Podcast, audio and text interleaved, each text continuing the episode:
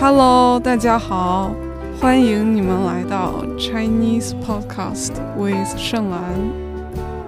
大家现在收听的是一期长篇播客，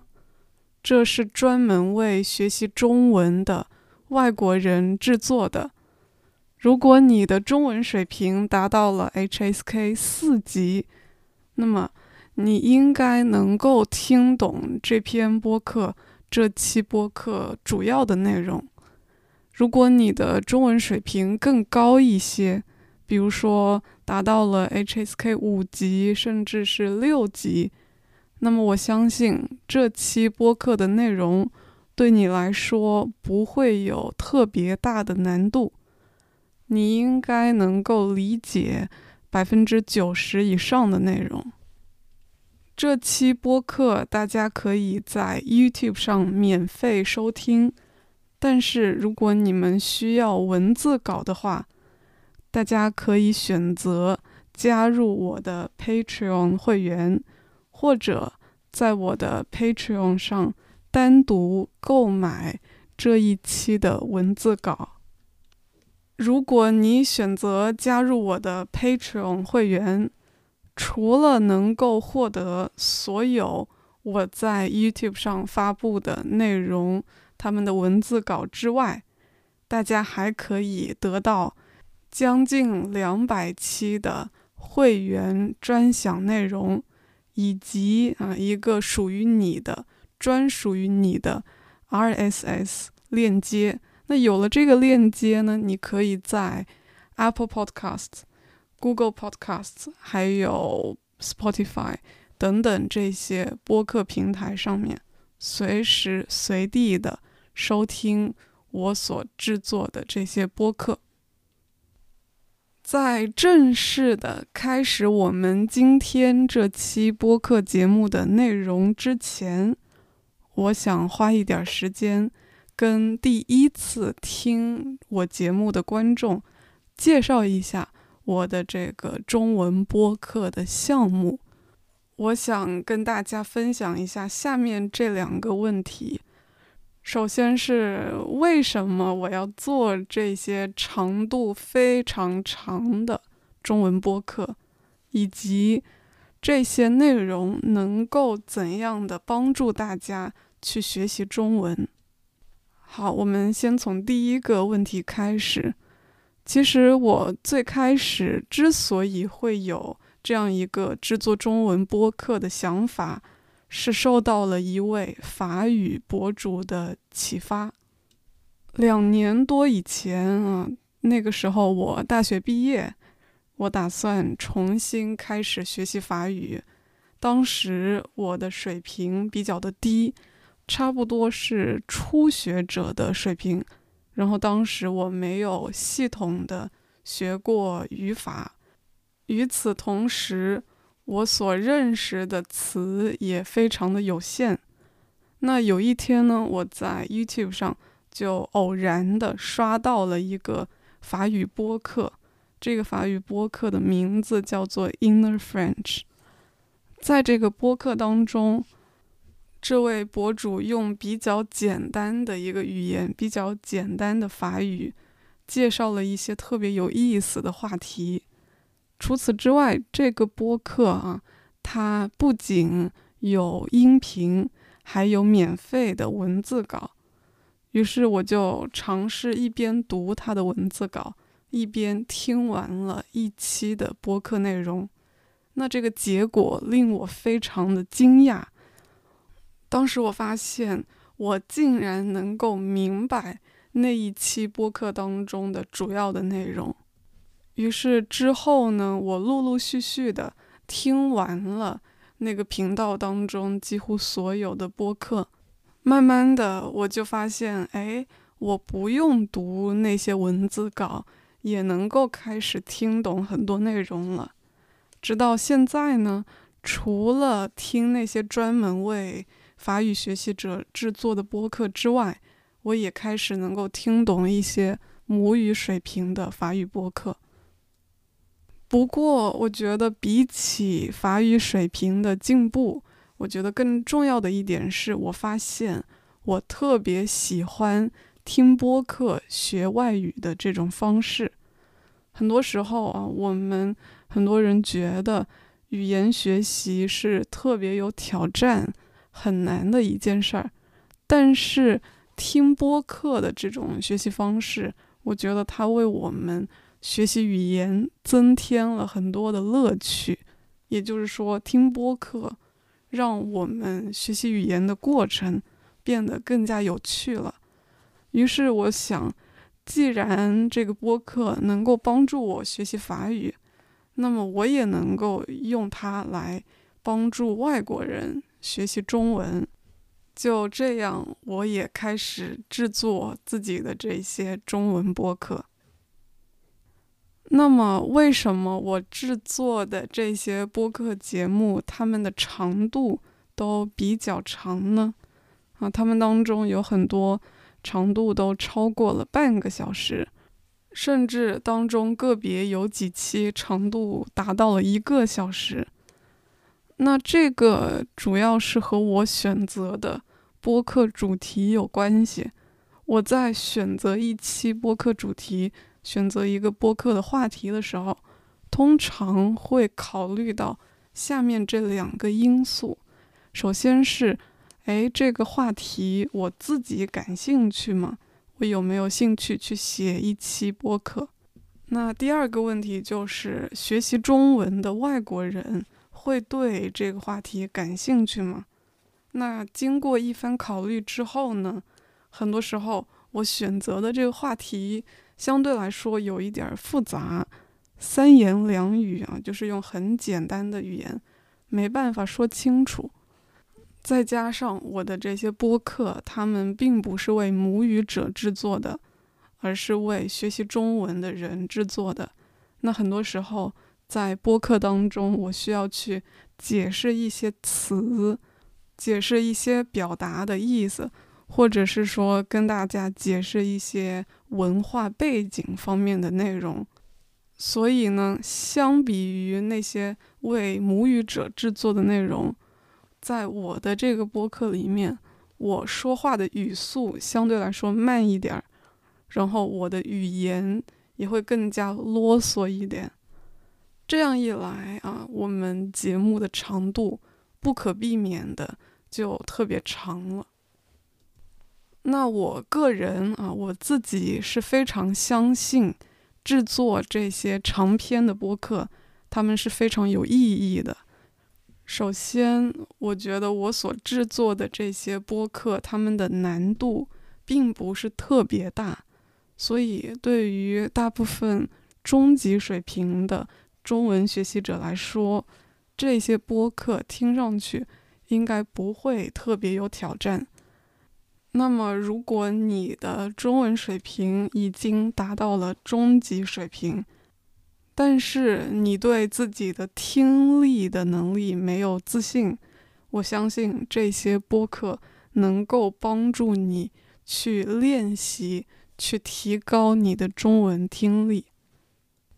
除此之外，这些播客啊，他们的内容通常都和中国的社会生活。中国的一些文化现象有关系，所以我觉得他们也能够帮助大家去更好的了解中国，了解中国的社会。另外还有一点，就是在制作这个中文播客的过去的两年时间当中，我也尝试将这些播客作为口语课的材料，去帮助。中级水平的中文学习者提高他们的口语。那关于这个方面，我其实有做过一个视频播客，跟大家详细介绍。我会把它的链接放在下面的节目详情当中。大家如果感兴趣的话，可以去找到链接看一看。如果大家是这个播客的老听众啊。也许你已经发现了，我最近发布的一期长篇播客啊，是在五个月之前发布的。那也就是说，在过去的五个月，接近半年的时间当中，我都没有在 YouTube 上去更新长篇的播客。那原因其实有很多，比如说我有在尝试用视频的形式去为大家制作学习中文的一些内容。另外还有一点就是制作这些长篇播客的内容，他们需要花费更多的时间，需要花费更多的精力。那么一般在写这个文字稿之前，我首先。需要花一些时间去看大量的这个相关话题的文章、视频，之后呢，再花几个下午的时间在咖啡馆去写这个文字稿。当文字稿最终完成之后，我还得花几个小时录音、剪辑，然后整理这个文字稿等等等等。所以，总而言之。制作这种长篇的播客节目，他们需要花费很多的时间和精力，但是我真的认为这件事情值得去做。不过，嗯，如果我完全免费的在 YouTube 上发布所有的内容，那我几乎不会从这份工作当中啊，制作中文播客的这份工作当中。获取任何的收入，那我希望能够把这件事情长期的坚持做下去，为大家制作更多有意思的内容。所以，如果大家觉得我所制作的这些内容对你们有帮助的话，请大家考虑一下加入我的 Patreon 会员。你们的支持能够让这个播客更加持续的发展下去。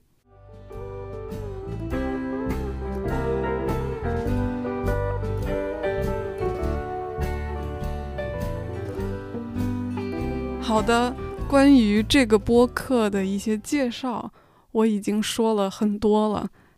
那么，下面我们就正式进入。今天这期播客的正题吧，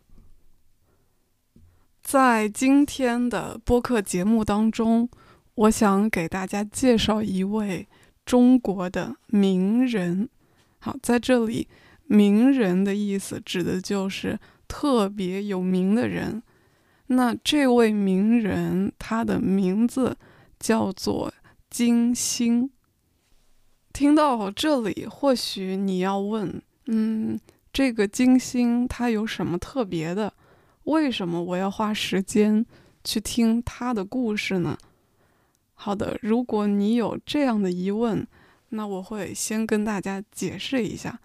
我是怎么样想到要选择这样一个主题啊，怎么样想到要跟大家介绍这个人的。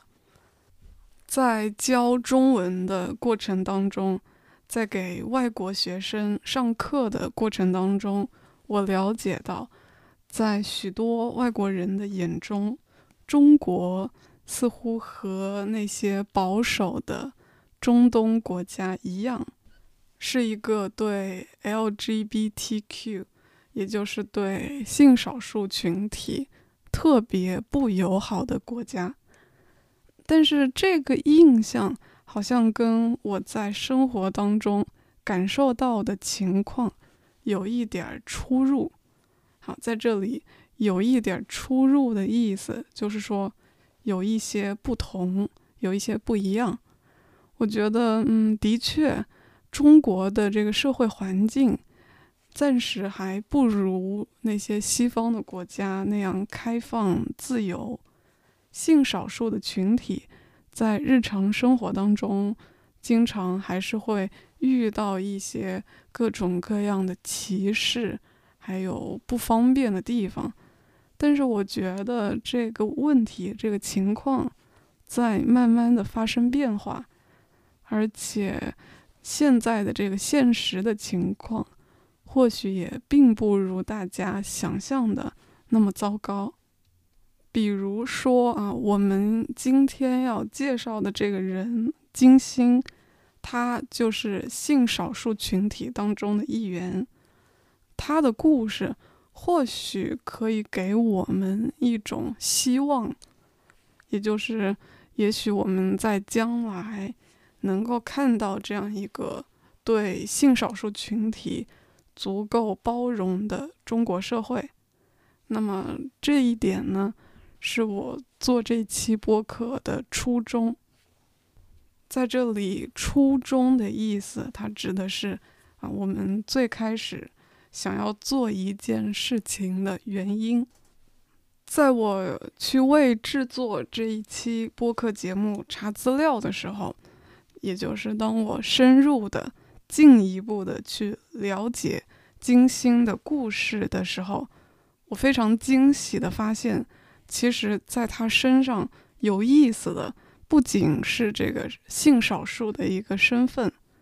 他之所以在中国受到特别多的关注，受到很多人的喜欢，其实还在于他是一位非常厉害的、口才特别好的、非常敢说的主持人。除此之外，大家很少关注到的一点是，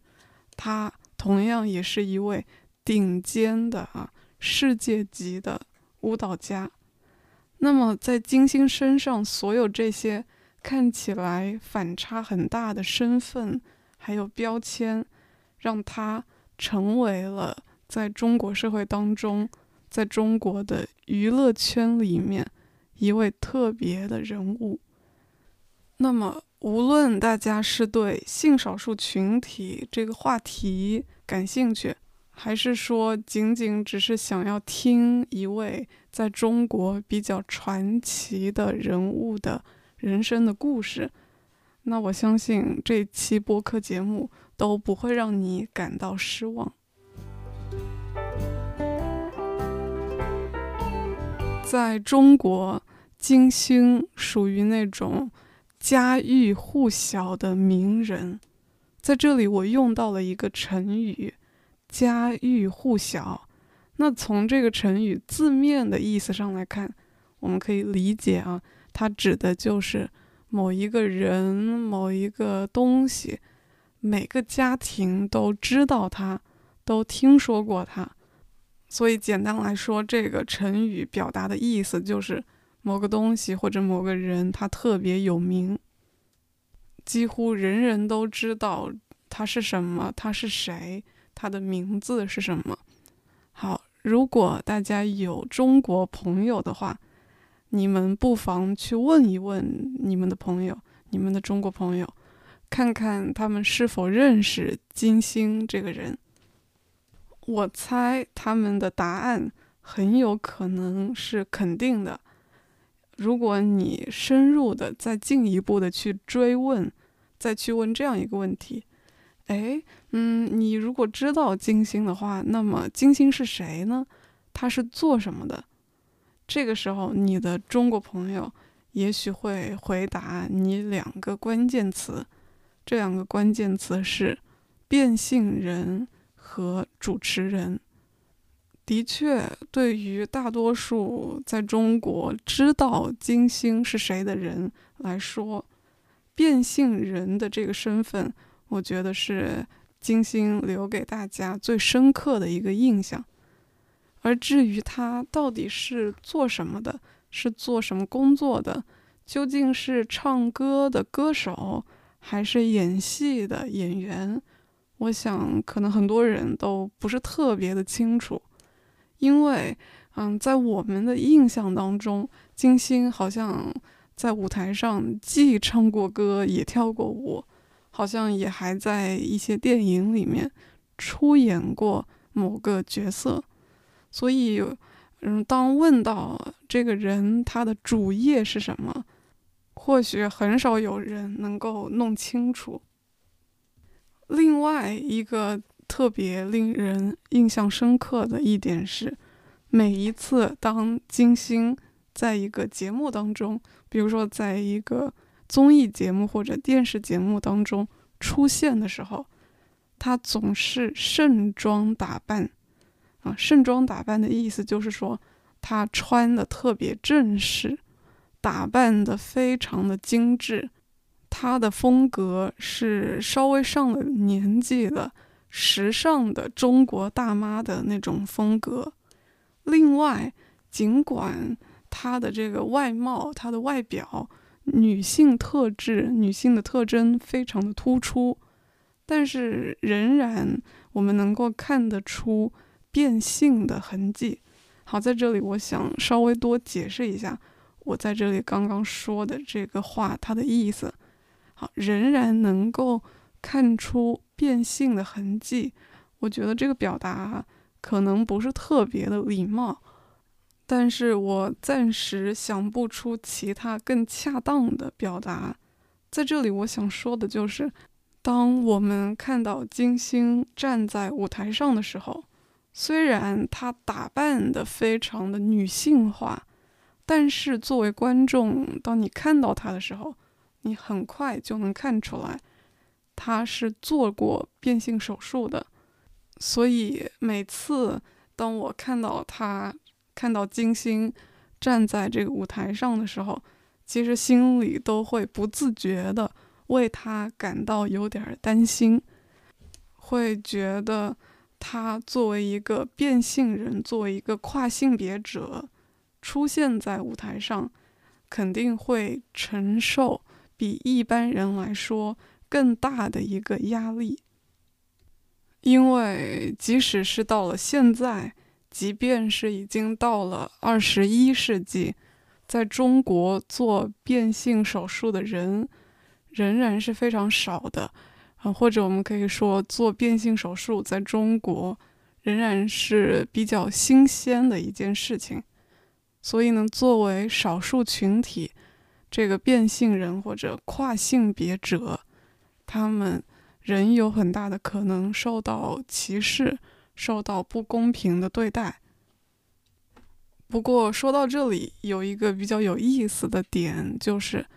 跨性别者在亚洲受到歧视的原因，我觉得也许和在西方会有一些不一样。比如说，我们以中国为例。许多中国人对变性人、对跨性别者的了解，常常都来自泰国。在中国，许多人都知道，在泰国有一些男性，他们在做了变性手术之后，会去成为性工作者。啊，那大家对于这样一个群体啊，对这些接受了变性手术。然后成为性工作者的群体，大家有一个非常侮辱的称呼，这个称呼叫做“泰国人妖”。所以呢，我们可以看到，在中国，不少人对于跨性别者的印象，并不是太正面，并不是太积极。不过，我们之前提到的那种啊。观众对于金星的担心，常常被证明是多余的，因为在舞台上的时候，金星她的行为举止超级的自然，非常的大方，也就是看上去她特别的自信，特别的自如。另外啊，有一点非常出人意料的是。在很多的综艺节目、电视节目上，金星她常常是特别受到大家欢迎、特别受到大家尊重的那个人。这一点我们可以从大家对她的一个称呼上看出来，大家常常叫她为“金姐”。好，在中国，我们常常会。把一个人的姓，然后在后面加一个“姐”字啊，用这样的方式去称呼比自己年龄大一些的前辈啊，女性的前辈或者女性的长辈。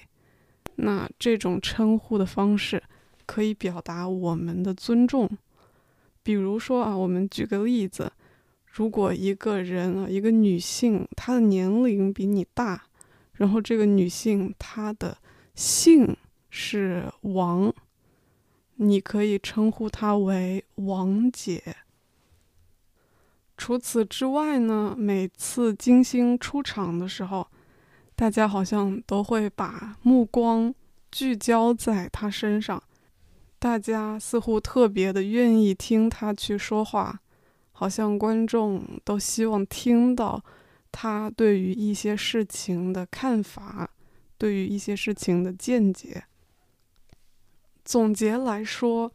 由于跨性别者的这样一个身份，我们肯定不难想象，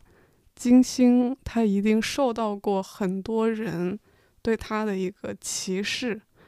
但是呢，与此同时，我觉得大家很多人对他的喜爱程度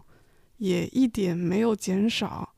那么说到这。这里就出现了一个特别有意思的问题，这个问题就是，在中国这样一个性别文化比较保守的社会当中，金星啊，他作为一个跨性别者，他的身上到底有什么样的魅力，有什么样特别的地方，能够让大家如此的喜欢他呢？这个是我们在接下来的内容当中要来慢慢的跟大家分析的。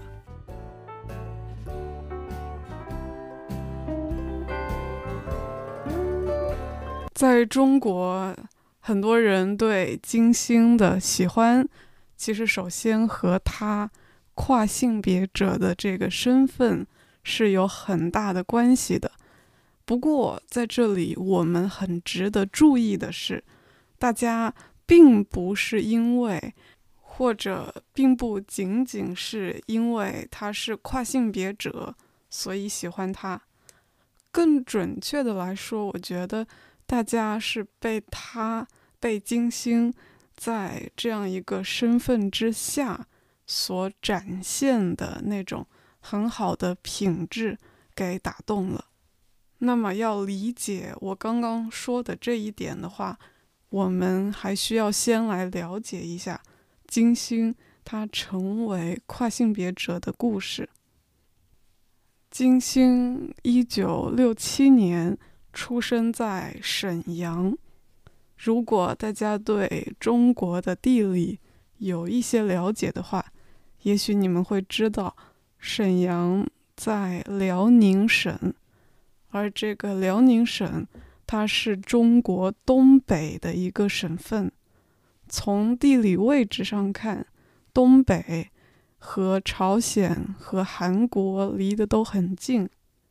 所以在东北，在辽宁省很多的城市当中，都有一些朝鲜族。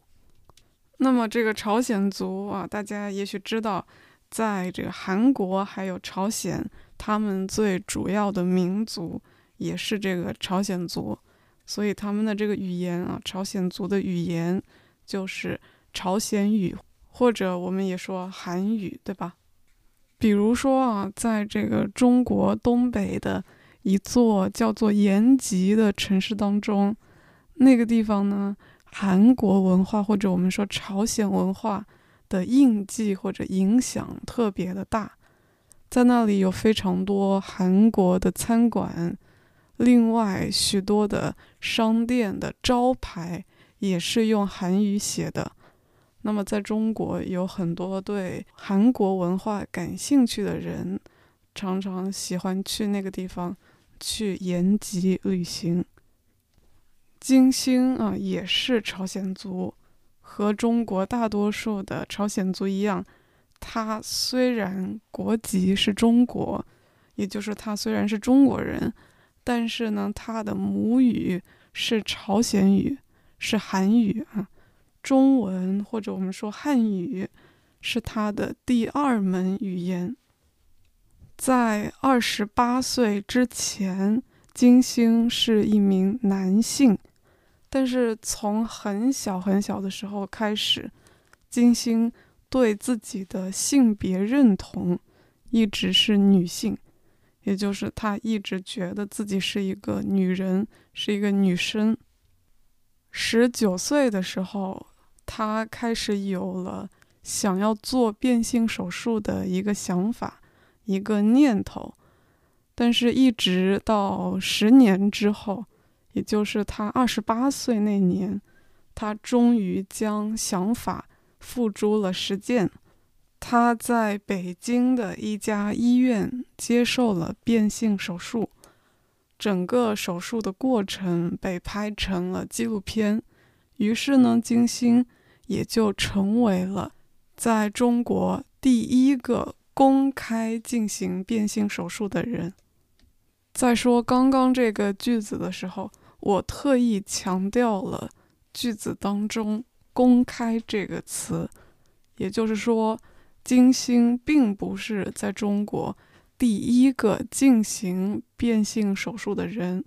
但是他是第一个公开做这个手术的人。从有做变性手术的念头开始，金星就面临了。接二连三的、无穷无尽的，也就是很多很多的挑战还有困难。比如说，他首先得从战胜自己内心的恐惧开始，啊，他得先说服自己做出这个选择是正确的，是值得的。接着呢，他还得说服自己的父母，比如说，他得让他们让这个父母。接受自己养了二十八年的儿子马上要变成女儿这个事实。不过幸运的是，金星他的父母在这件事情上是比较支持他的。那么除此之外呢，做这个变性手术的难度相当的大。为了完成这个手术，他必须经历非常大的。巨大的身体上的痛苦，最后呢，这个手术本身获得了很大的成功，取得了出人意料的一个成功。但是在这个手术过程当中，由于这个医生的疏忽，也就是这个医生不小心做错了一个事情，那么金星的左腿就受了很严重的伤。这个后果对于他来说是非常严重的，因为在手术之前，他最重要的一个身份是舞蹈家，跳舞是他的事业，是他的工作，也是他最喜欢做的事情。而他的这个左腿在手术当中受伤之后，当时医生告诉他。以后他可能永远也站不起来了。面对这些非常不幸的事情，金星他选择了积极的应对。他不仅靠着非常顽强的意志力，还有忍耐力，挺过了手术给他带来的身体上的痛苦。而且呢，在这个手术之后，经过几个月的训练。他的左腿奇迹般的恢复了，也就是他可以重新站起来了。最终，他重新的站上了舞台，啊，继续跳舞。不过啊，金星在手术当中所经历的这些困难和挑战还只是开始。当他经过了这个手术，从生理上变成了女性之后，后面等待他的也是各种各样的挑战，这是因为啊，当金星选择了这样一个跨性别者的身份，这就意味着他选择了在中国的社会当中成为少数群体当中的一个人，这也意味着在他的生活当中，啊，他会因为这个身份。而面临各种麻烦还有不方便的事情，比如说，如果她想要像一个普通的女性一样成为母亲、成为妻子，她所要面对的挑战要多得多。不过，令很多人惊讶的是，在手术之后，金星领养了三个孩子。而且他把这三个孩子照顾的都非常的好。除此之外呢，他在飞机上啊遇见了一个德国人，最后他跟这个德国人结了婚，他们两个人一起组建了一个非常幸福美满的家庭。那不仅如此，他在事业上也非常成功。就是在这个变性手术之前，金星他就是一个特别有名的，啊，特别厉害的一个世界级的舞蹈演员。那在手术之后，他继续追求自己的舞蹈事业，在这个方面获得了很多的成就，比如说。他组建了非常厉害的舞团，培养了很多年轻的演员，年轻的舞蹈演员。说实话，最开始我对金星产生兴趣，的确是因为他所拥有的这个跨性别者的身份。但是当我写到这个地方的时候，我意识到，其实真正重要的。或者说，真正有意思的，并不是他跨性别者身份本身。在看了一些他的采访视频，还有一些介绍他故事的文章之后，我发现，在金星身上更加打动人的是这样一种人生的态度。这种态度就是他非常真实的去面对自己。他很勇敢的去面对真实的自己。首先，他真正去弄清楚自己想要追求的是什么，想要的东西是什么。然后，他付出行动，勇敢的去做自己认为正确的、自己认为对的事情，哪怕这个事情在很多别人看来，在社会看来是不那么正常的。那么，在他的这种人生态度当中，最让我觉得了不起的，并不是说他的这个选择，并不是说他选择了跨性别者这个点。最让我佩服的是，他在勇敢的做出了这个选择之后，他以一种特别积极的态度去面对接下来的困难和挑战。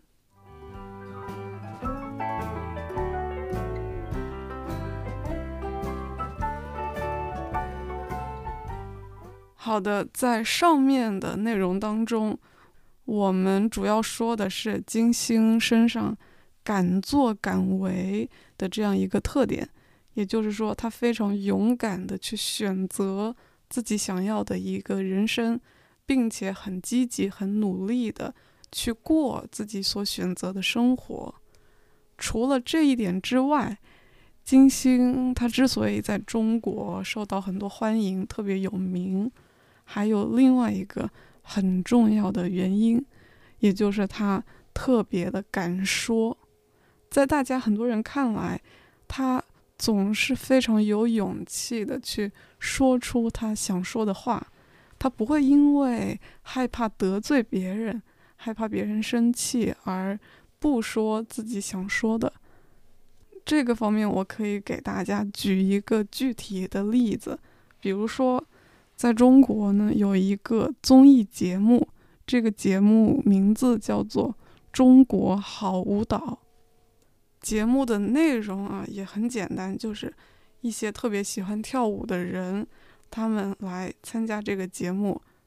他们在舞台上给大家表演一段舞蹈，然后呢，在舞台下面会坐着几个评委，这些评委要做的就是去判断。舞台上的人，他跳的怎么样？在有一期的节目当中，有一个女选手啊，在舞台上跳了一段舞。那这个女选手她在两年前其实是身体有残疾，就好像是嗯站不起来吧。但是她经过一些时间的恢复，最后能够在舞台上给大家表演跳舞。那他那个舞跳的非常的精彩，当他跳完舞之后，啊，旁边的主持人就问了他这样一个问题。这个问题原话是这样的：这个主持人说，要在两年内从一级瘫痪中恢复过来。请注意，这个词是一级瘫痪。到我们看到的奇迹，你经历了什么？好。可能这个问题大家不是很好理解，那我简单跟大家解释一下，用更简单的意思分析一下。他说的其实就是说，两年前你有很严重的残疾，但是今天你能够站在舞台上为大家表演这么精彩的一段舞蹈，哇，那你肯定经历了很多事情。你肯定很不容易，那么这个过程当中，你具体经历了什么呢？你可不可以跟我们大家分享一下？好，这个是问题的内容。那这个问题刚刚问出来，金星啊，他作为评委是坐在舞台下面的，他听到这个问题，突然非常的生气，然后金星马上打断了主持人的话啊，他说：“咱不说。”我不喜欢中国的电视节目里拿别人的伤疤揭来揭去、摁来摁去，消费别人的苦难。好，在这里金星说的这句话，呃，也有一点点难度。不过他要表达的意思也很简单，也就是他觉得主持人提的这个问题非常的不合适。为什么不合适呢？因为他觉得。嗯，这个主持人让舞台上的演员，让他站在舞台上，当着所有人的面，去讲述、去回忆自己特别悲惨的故事。这一点啊，这个行为是非常残忍的。啊，这个对于呃女演员来说，对于站在舞台上的这个女生来说，是非常痛苦的。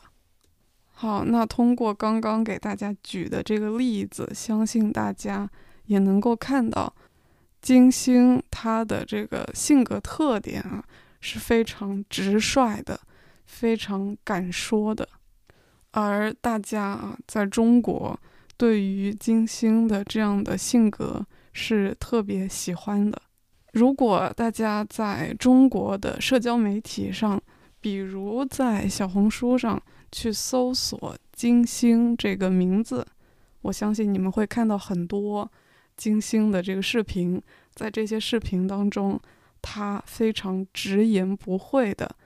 也就是非常直接的表达了自己对于一些啊很有争议的事情、很敏感的事情的看法。那正是他敢说啊，正是因为他有这样一个特点。很多人呢给他取了一个外号，很多人把他叫做“毒舌”。在中文当中，“毒舌”这个词直接的意思就是毒辣的舌头。我们通常用这个词来形容一个人特别敢于说出别人都不敢说出的一些话。听完上面的内容，相信大家。对于金星有了一定的了解，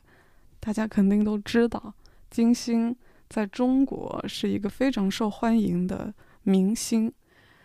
但是，正如啊有一个歌词里说的：“有多少人爱你，就有多少人恨你。”在很多人崇拜啊、喜欢、追捧金星的同时，啊。他其实也有很多的黑粉，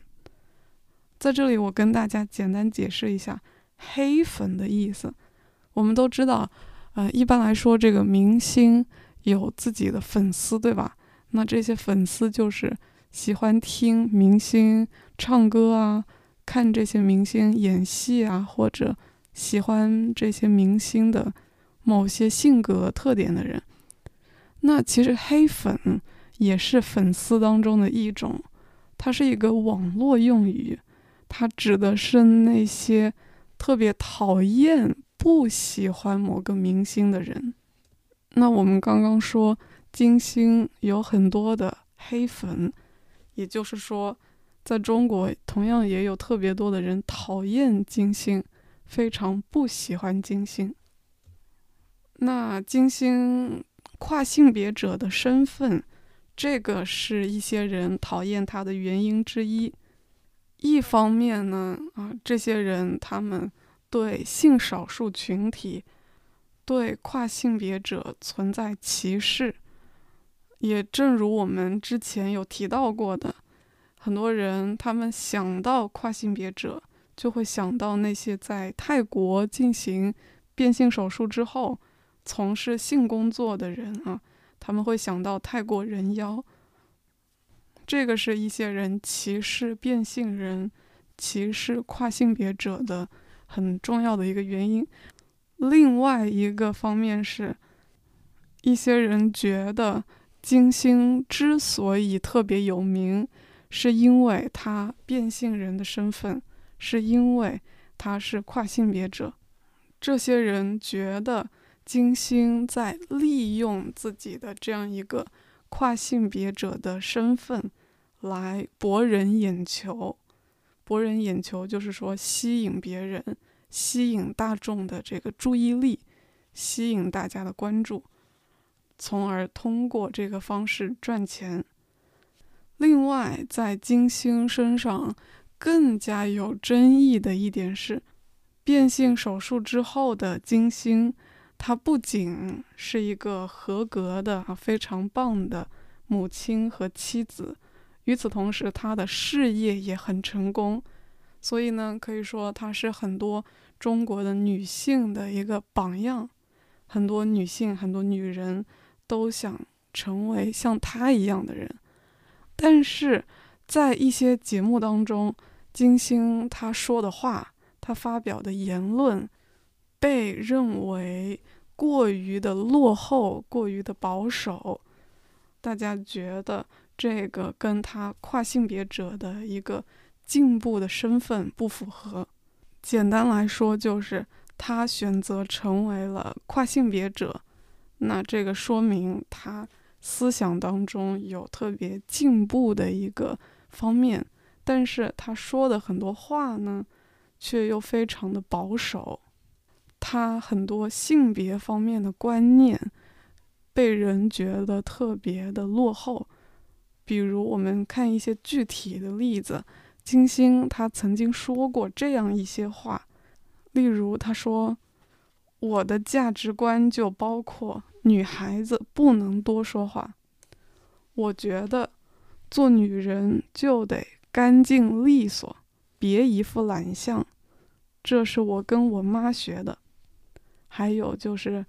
上天公平的给了女人两次机会，一是影响你的丈夫。”二是教育你的孩子。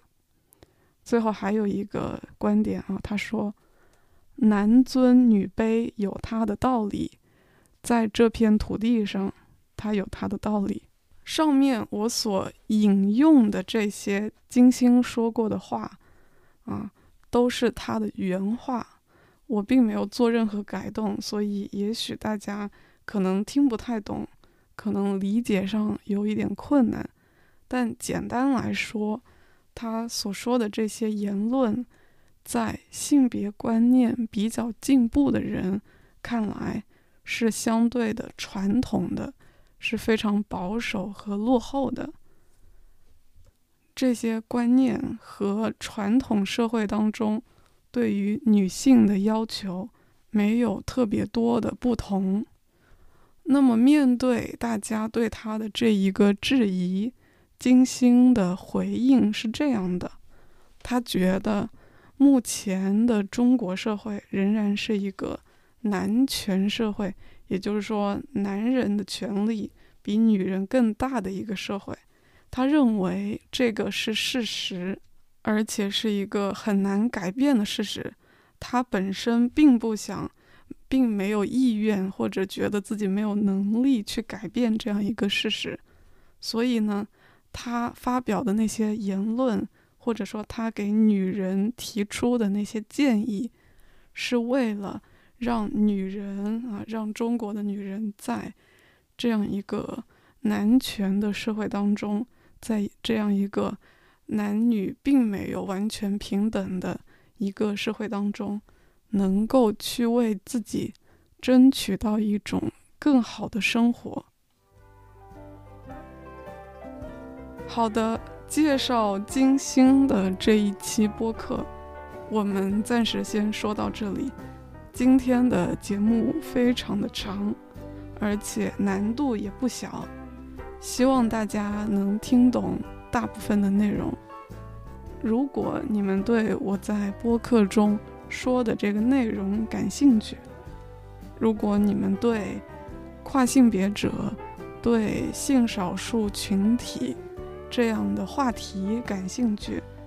然后与此同时，如果你们想用中文跟我聊这方面的话题的话，你们可以预约我的中文口语课，链接大家也可以在下面的节目详情当中找到。最后啊，欢迎大家加入我的 Patreon 会员。我们今天先到这，下期再见，拜拜。